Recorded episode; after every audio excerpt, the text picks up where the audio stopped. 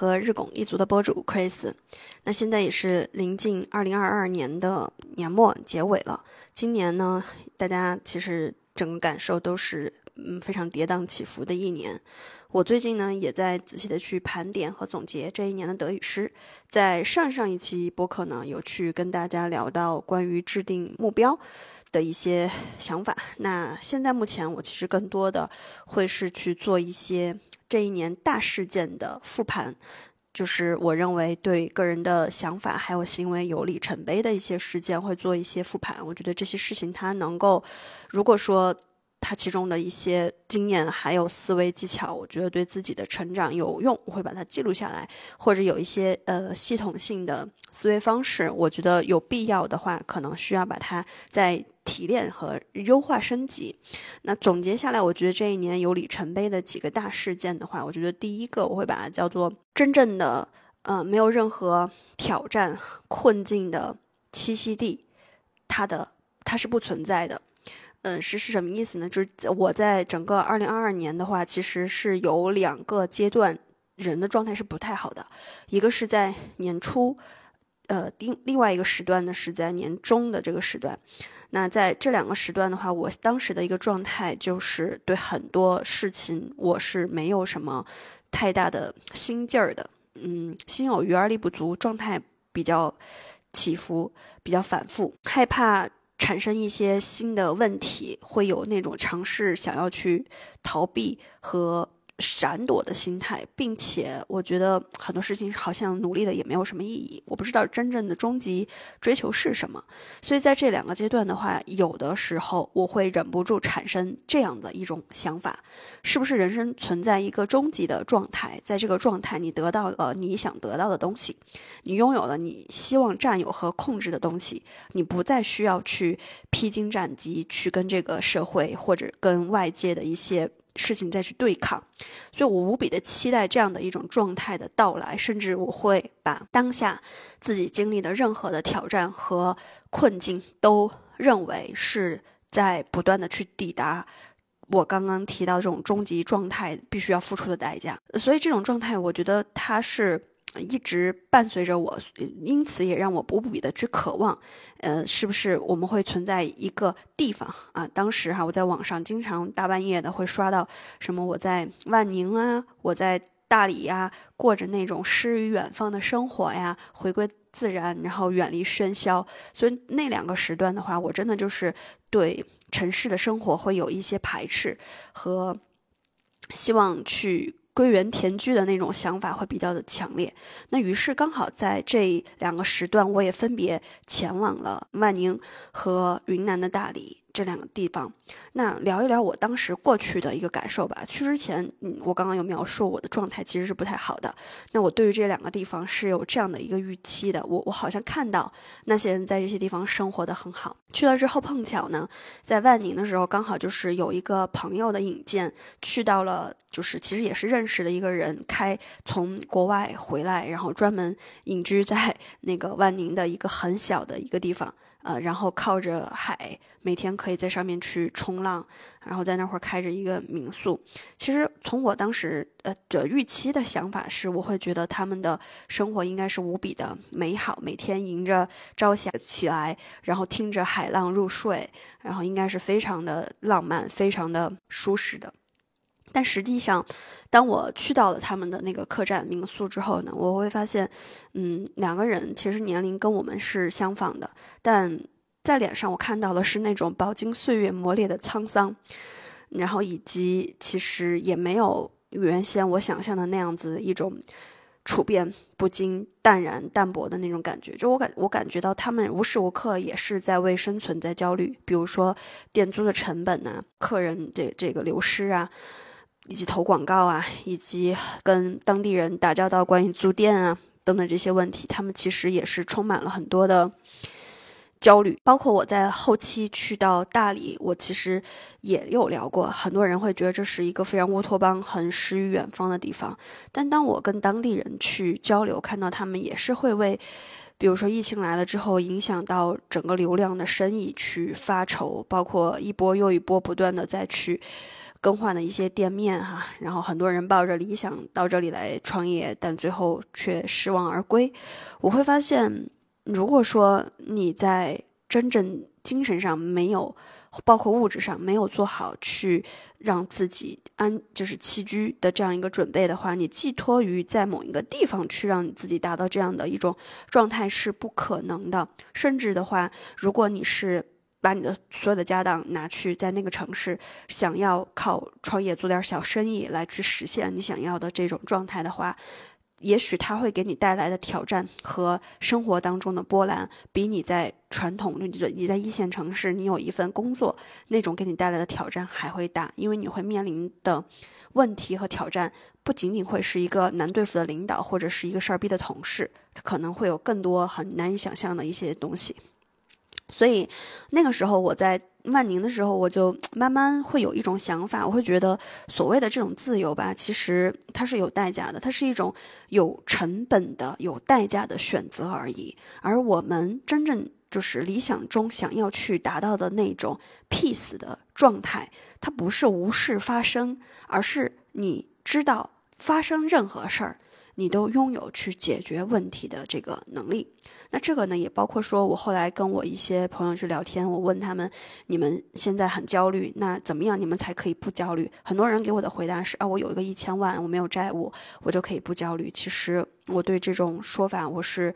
持一个怀疑的态度的，因因为就是人人的欲望啊，它是会随着你拥有的东西越来越越多、越来越大的，然后。我最近的一个感受也是，其实我们一边在拥有和占有很多物质的东西，但另外一边我们也在被这些物质的东西在占有。所以，他些口口声声会认为说，我现在不去做我想做的事儿，然后我我期待着我那一千万的实现，我就可以去做我自己想做的那些事儿的人的话，他其实，呃。真正有一天，哪怕他达到了所谓他的这个状态，我觉得也未必会找到内心的那种 peace 和安宁。所以，也是我从万宁回来以后，我慢慢会发现，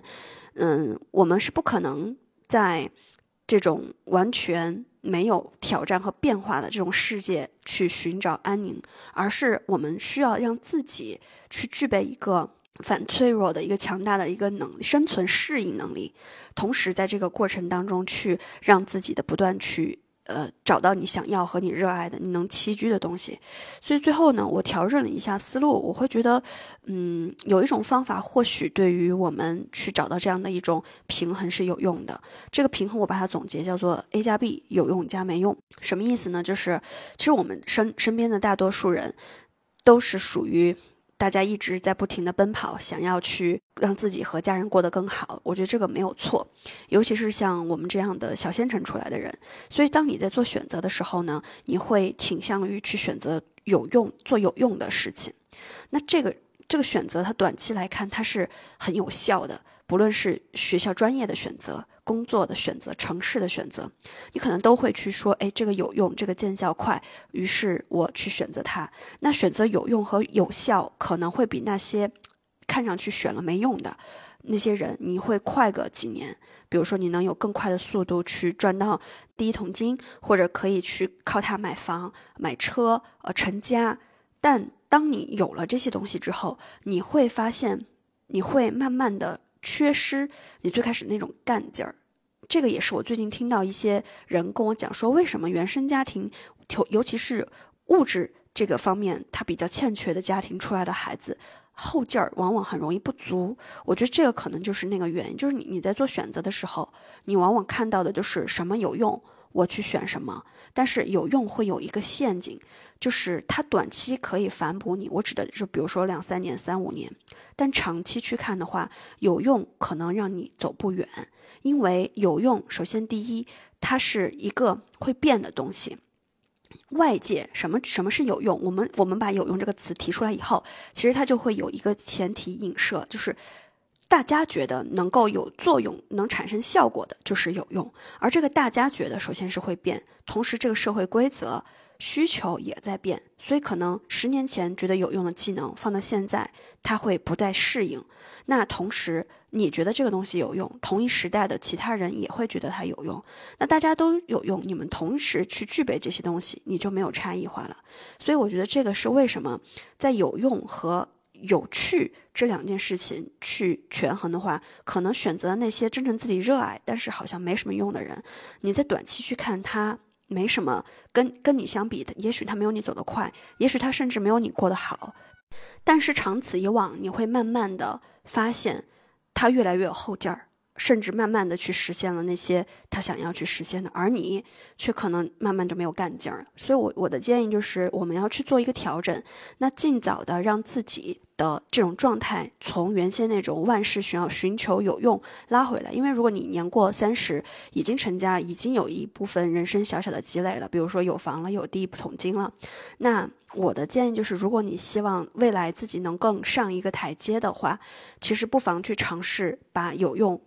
拨一部分的空间给到你自己真正热爱的东西。我倒不是说你这样做就能保证你可以赚更多的钱，或者你能走得更远。但我觉得这样做对于你长期的身心还有你内心幸福感的获取是一定有用的。这个呢，也是我今年在年终的时候有去看一个综艺节目叫《浪姐》，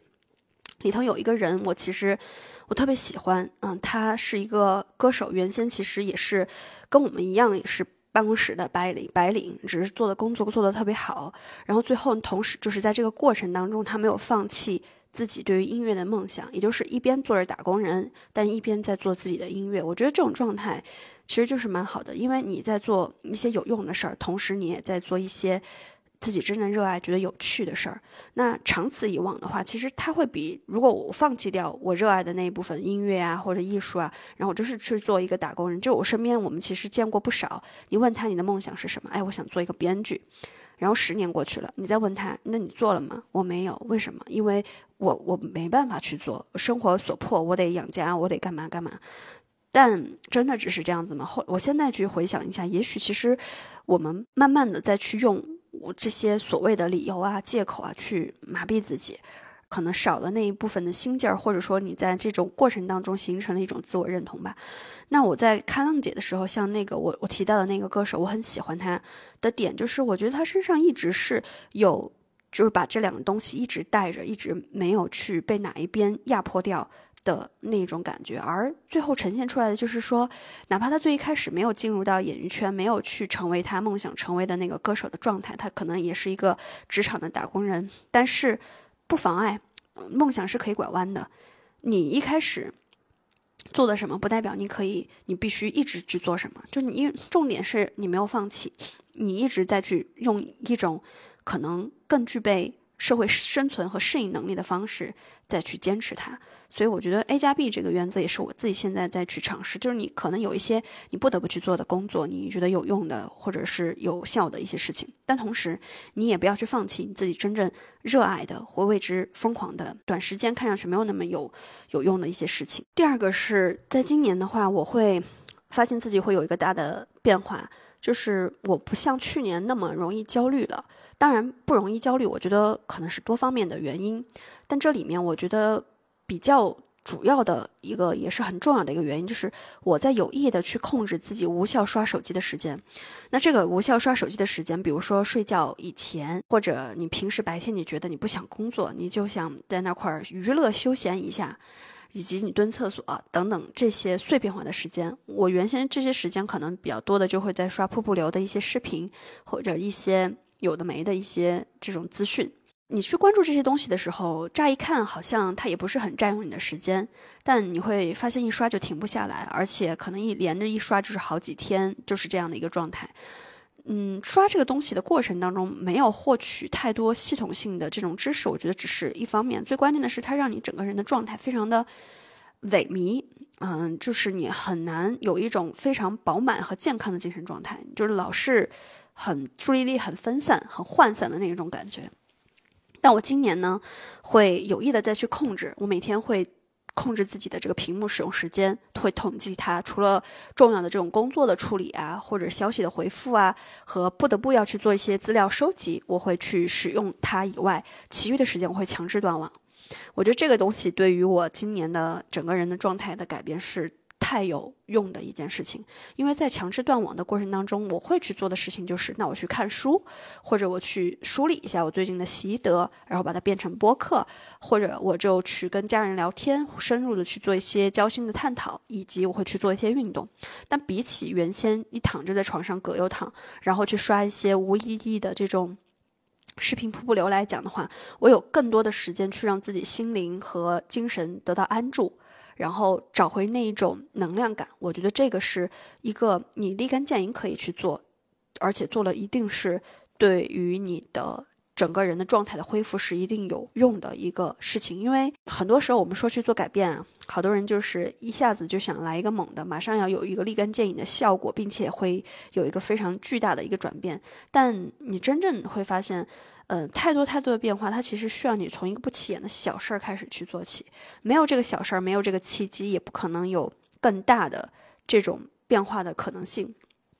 最近呢，我也在看一个纪录片，叫《富豪谷底求翻身二》。一呢，我其实是在也是二二年年初看的，当时也有写一些文章来去做这个观后感。那最近呢，也是打算把这两部一和二。看完看完之后，给大家呃捋一下，然后做可能会做一些播客来去跟大家探讨一些这些人他们的致富之道的过程。我其实就有一个明显的一个感觉，就是很多人他最后能够变得很富有，变得很成功，你会发现在一些重大重大的这种，但是具有很大的挑战性极强的这种心理挑战的那种事情上的时候，他不容易放弃的。那我我们在遇到一些挑战的时候，哪怕可能还没有那么大，很多人就非常容易，哎，算吧，要不然我就不做了。就这种太容易出现了。我在反观当时看这个纪录片，我在反观我自己，也会有同样的感受。我会想，如果说我在被这样多次的拒绝，我可能就说，哎，算了吧，我不要做了。但我会发现，那些能做成事情的人的话，就是极其的专注于他想要去达成这个目标，而且一点都不玻璃心。所以我觉得这个呢，也跟一个人他的。心力状态也是有很大的关系的。什么样的状态你特别不容易放弃？我觉得就是你很专注，你对你想要的东西非常有目标的这样一个很明确的目标。那这个离不开你是有一个非常不被分散的、不涣散的这种精力的。这个是今年我觉得比较大变化的第二个。第三就是关系啊，包括链接啊，它其实是能能够给人带来幸福感的。这个也是今年会去。做的一个比较大的一个调整跟变化，因为我其实是一社恐，这个我在很多视这个视频和内容都讲过。那原先我在去面对自己社恐这个标签的时候，我会觉得，因为我是社恐，所以我不需要社交，它变成了一个挡箭牌，而不再说是一个一个测试或者一个身份标签了，它就成为一个你不去做你你该做的一些事情的一个借口。那今年呢，打破以往的这种认知，就是我会觉得说，我们不应该给自己强加一些限制和束缚，而是你越开放，你才越有可能去链接和。呃，去跟更多有意思的这样一些灵魂相识，所以今年在年终的时候，我家人他有出去参加一些这种付费的比较高质量的一些活动。那这个过程当中也认识了很多不一样的人。那我也在这个过程当中有幸跟他们部分的人去了解和相识。同时呢，我们也在因为从北京移居到成都也三年多了，但事实上社恐的我们在前两年也很少出去跟当地人社交。但今年打破了以往的一些限制呢，就是。参加了很多线下的活动，有跟这种旅行相关的，也有一些刚刚提到的主题类的这种付费活动，包括说跟一些从一样跟我们一样从那种北京啊、上海啊、呃深圳呐移居到成都这个城市的一些自由职业者。也会有一些联系，也会有一些线下的这种聚会啊活动。那在这个过程当中的话，我觉得自己完全就转变了原先的一些观点。我会觉得，真正人啊，价值啊，其实包括幸福感，它来自于你跟人之间的这种链接感。倒不是说你去跟人链接，你就一定要有用，或者说有什么价值，而是这个链接过过程本身，这个过程就是让你会觉得非常幸福的。因为人毕竟是社会性。动物，而在这个过程当中，我觉得最快乐的一点就是，我原先之所以会觉得自己是个社恐，是因为我不知道如何去跟别人相处。你到底是应该矜持一点呢，你还是应该亲和一亲和力强一些呢？但最近的一些摸索，我会发现，其实最幸福的一种状态就是你言行一致的快感，不装不端不松不紧，这个就是我现在会。希望自己慢慢的再去不断的这种过程当中去实践的，你不需要去迎合别人，那同时你也会保留最基本的尊重感，然后你和别人之间呢可以保持一些紧密的联系，但同时也会有边界。我觉得这种就是一个非常舒服的，让自己也很开心，让对方也很开心的一种感觉。那同时呢，我们这一年的话，也会在生活当中去制造一些无序日。就原先我是我的 N 我的 MBTI 测试是 INTJ，其实，在关于 MBTI 它到底是什么，我现在对它的认识，我在我那个另一期播客认真谈谈也有讲过。那现在呢，我对于我自己 INTJ 的性格认知就是，虽然我是一个 J，J 就是那种你比较喜欢去做计划规划的人，但我也会有意识的去打破这样的一个身份标签的束缚。就一周啊，原先会计划计划的非常满满的啊，今天干什么，明天干什么。但是现在呢，我一周会设置一天无序日，就这一天我啥事儿都不去规划，根据天气、根据心情、根据这一天有没有人突然来找我，去决定我这一天要做什么事情。那很有可能这一天我会突然想要去，嗯，露一个营，那我可能就带着装备就去了。或者这一天我突然很想去见朋友，那我也可能去提前问一问，然后有。有机会的话，那就开到他家旁边，我们就可以小叙一下，喝个咖啡什么的。我觉得这样的一种无序日的话，它给我带来了更多的意外的这种收获，或者是叫做 serendipity，呃，不期而遇的美好。这个过程当中，让是我原先很很长一段时间不曾有过的，因为原先都是在计划和再去规划。那我觉得通过这一年的一些实际的感触吧，我觉得自己整体会变得。对于生活还有挑战，会更加有底气，不会像原先那样子一种逃避，而且，对于这种退休啊，我也会。更有一种，我觉得是一种成熟而有准备的这种姿态，不会像原先一样，就是所谓的推销，就是你啥也不干，有有钱然后躺平。我现在不这么认为，我现在认为说，我们可以在四十岁左右去实现物质意义上的退休，你只需要在就像我现在做的事情一样，你在你三十多岁的时候，把你的资金作为一个很好的规划，有一部分你就是放在那种长线可以帮你下金蛋的鹅的这种。比如说年金啊，这种储蓄类型的这种产品里面去，但同时的话，你也需要让自己一直保持一种有活力的状态。哪怕你在物质上，你不需要再为了钱去出卖时间去赚钱了，但你依然可以创造价值。那创造价值本身就是一个，呃，你可以持续终身去做的这个事情。所以现在我觉得自己的这种呃心态还有状态可能会有比较大的一个变化。呃，另外呢，其实，在刚刚有提到的，就是跟人和人之间的这种关系方面，以及内心自己真的想去实现的和你觉得有用的这些事情的处理平衡上面，也会有一些变化。那也希望说，现在在迷茫或者说正在给自己做总结啊、规划的你，能够通过这一期的播客有一些小小的。启发，那我也就会非常的开心了。那以上呢就是我们这一期的播客，那我们下期再见。